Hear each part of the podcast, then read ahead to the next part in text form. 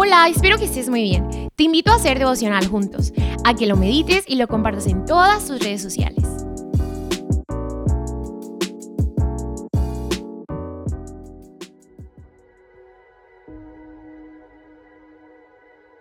Hey, buen día. Dios les bendiga. Y de verdad hay un anhelo y un deseo en mi corazón porque esta semana sea una semana que traiga a nosotros claridad, entendimiento, aunque tengamos que pasar por momentos difíciles. Pero en esas dificultades se ven los milagros de Dios. En esos tiempos de oscuridad se ve la luz de Dios. Así que les motivo con todo mi corazón para que no se desanimen, sino que sigamos adelante. El consejo de hoy, el devocional, está basado en el primer libro de los Reyes, capítulo 16, en el segundo libro de las Crónicas, capítulo 15 y 16, y Colosenses, capítulo 1. Y es interesante porque realmente el devocional de hoy nos muestra tres maneras de ejercer un gobierno, tres maneras de vivir tres formas en las cuales nosotros podemos desarrollar nuestra vida. Y así le hemos titulado al pensamiento, al devocional de hoy, las tres maneras. ¿sí? Y el libro de Reyes nos muestra al pueblo de Israel. Quiero recordarles que cuando Salomón muere, ese solo pueblo se convierte en dos, se divide. Ahora ya no es el pueblo de Dios, ahora es el pueblo de Israel y el pueblo de Judá. Y en el pueblo de Israel, que lo narra el libro de los reyes, ¿sí? describen las formas en que gobernaban en esa tierra. Y todas las formas que se leen hasta ahí dicen y hicieron lo malo ante los ojos de Dios. Rey tras rey se escucha esta frase ya como un eslogan de los reinos de Israel. E hicieron lo malo delante de Dios. Y el pecado constante fue el de Jeroboam, el primer rey. ¿Y cuál fue? El que, él, él es el que le llamamos en un devocional el suplantador. Suplantó la presencia de Dios por imágenes y suplantó el lugar de adoración por altares falsos.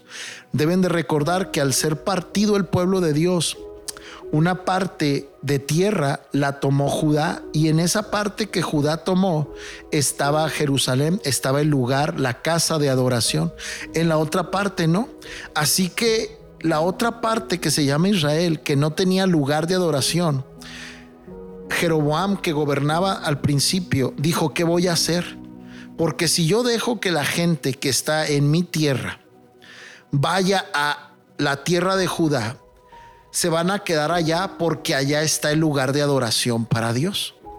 Así que Jeroboam se le ocurrió la extraordinaria idea de poner al norte un lugar de adoración, un altar y una imagen.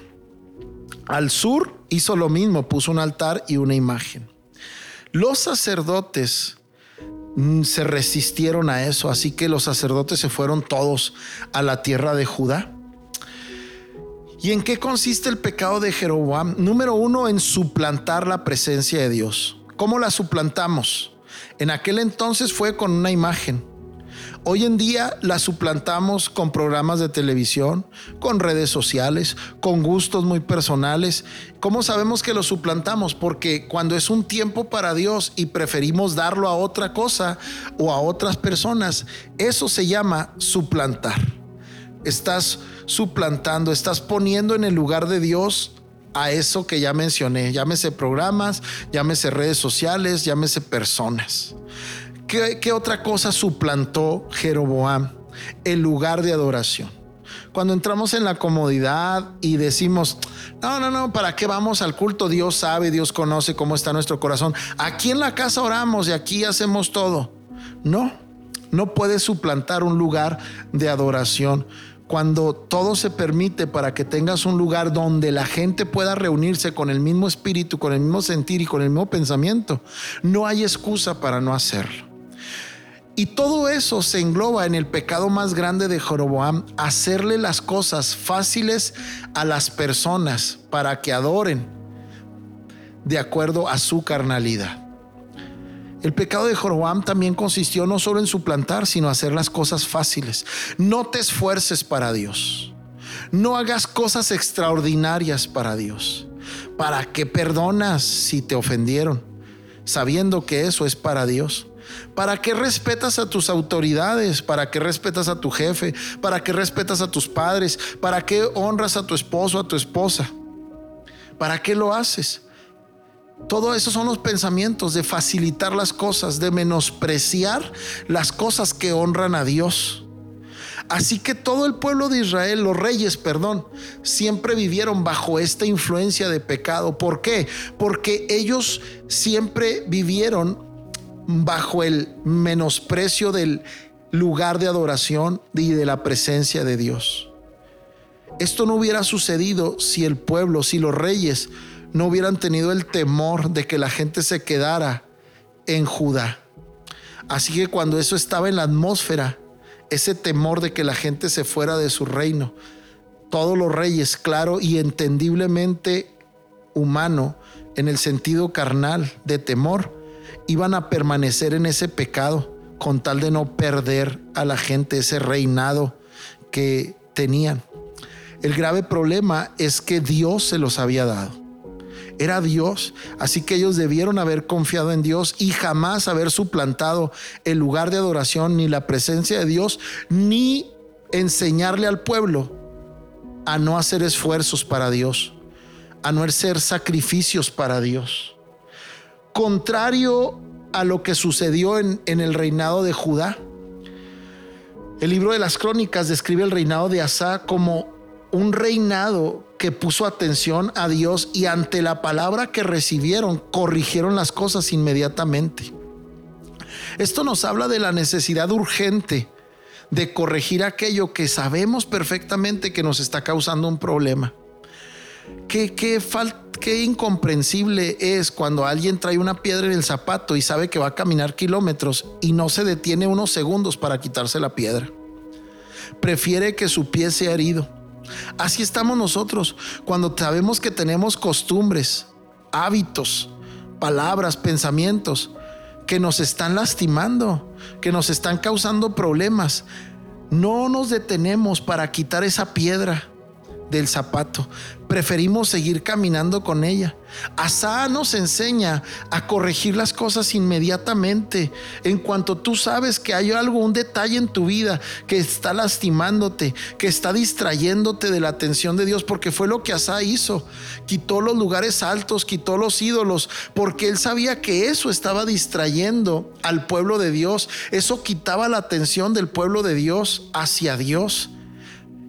Iglesia, tú que me estás escuchando, donde estés, deja que el Espíritu Santo en este momento haga una evaluación en tu corazón y pueda Él mostrarte qué es lo que tú tienes que corregir inmediatamente para que no te siga distrayendo y para que no te siga alejando de Dios, que no te estorbe, que no te cause eh, un estorbo en tu vida para con Dios. El mismo Asa nos enseña que al final de su reinado como que se olvidó de Dios. Asa entra en un tiempo de comodidad en el que dice Dios me está bendiciendo porque yo hice esto. Así que es atacado por unos enemigos. Y Asa en lugar de mantener su confianza en Dios, prefiere hacer una alianza con otro rey. Aquí es donde Dios se molesta y le manda un mensaje. Asa, ¿por qué hiciste alianza con alguien que no soy yo? ¿Por qué te olvidaste que en tu pasado te defendí, te cuidé y te guardé? Para que hoy tengas que confiar en algo o en alguien más. Y es, quiero invitarte a meditar esto, quiero invitarte a que medites que si Dios te ha guardado hasta ahorita, que si Dios te ha permitido tu trabajo, te ha permitido tu familia, te ha permitido lo que ahorita está, ¿qué te hace pensar que Dios no te va a seguir guardando? No confíes. No te olvides en los tiempos de bonanza, en los tiempos de paz. No dejes a Dios a un lado. Es bueno recordar cómo Dios ha estado con nosotros. Es bueno levantar en nuestra memoria los recuerdos que afirman la manera en cómo Dios nos guarda, nos cuida y nos protege. Mantén esta claridad en tu mente. No cometas el error de Jeroboam que lo siguieron los reyes de Israel.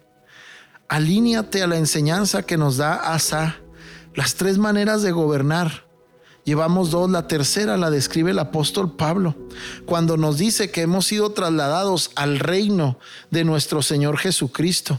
Y en este reino hay algo muy especial, porque dice el apóstol en su carta que él empieza a interceder porque tengamos sabiduría e inteligencia espiritual. En este reino, Dios nos quiere enseñar qué hacer, cómo hacerlo y cuándo hacerlo. Y para ello necesitas estas características. No puedes vivir gobernado por una costumbre, liderada por un mal hábito, como lo hizo todo el reino de Israel gobernado y liderado por una mala costumbre, una mala enseñanza, una mala doctrina de Jeroboam. Aquí en el reino de Jesús, en el reino de Dios, es diferente. Él no te quita nada, al contrario te lo da. ¿Para qué te da todo lo que te da? Para que tú empieces a ser formado en Cristo Jesús, para que Cristo, el Hijo de Dios, sea formado en ti y toda sabiduría, toda inteligencia espiritual pueda dar su fruto en qué hacer en la vida, cómo hacer las cosas, cuándo hacerlas, por qué hacerlas, dónde hacerlas. Y la oración del apóstol Pablo es extraordinaria porque son herramientas que solamente Dios te puede dar en el reino de Dios, no fuera de Él, no fuera de Él. El Rey Jesús es diferente a todos los demás. Él te ofrece y no te quita. Él te equipa y no te destruye. Él te fortalece, te vivifica, te alienta. El apóstol Pablo dice, todas las cosas fueron creadas en Él, por medio de Él y para Él y al mismo tiempo se complace en ponerlo en nosotros. De ahí que necesitamos la sabiduría y la inteligencia espiritual. Tienes que saber que tú estás en un reino, tu vida se desarrolla, aunque estés aquí en la tierra, pero tu vida se desarrolla en el reino de Dios. Tú vives bajo una moral del reino de Dios. Tú vives con leyes del reino de Dios, aunque te desarrolles en esta tierra, aunque tengas una dinámica de vida en este mundo. Tu manera de vivir es diferente a los demás. ¿Por qué? Porque tus normas, tus leyes son de las del reino de Dios. Te dejo esto en tu mente, en tu pensamiento, para que vivas sabiendo que eres diferente, no en un sentido ególatra, no en un sentido vanidoso, sino en un sentido de responsabilidad, de ser responsables, que la imagen que portamos es la de un reino diferente al de este mundo. Te mando un abrazo, bendiciones.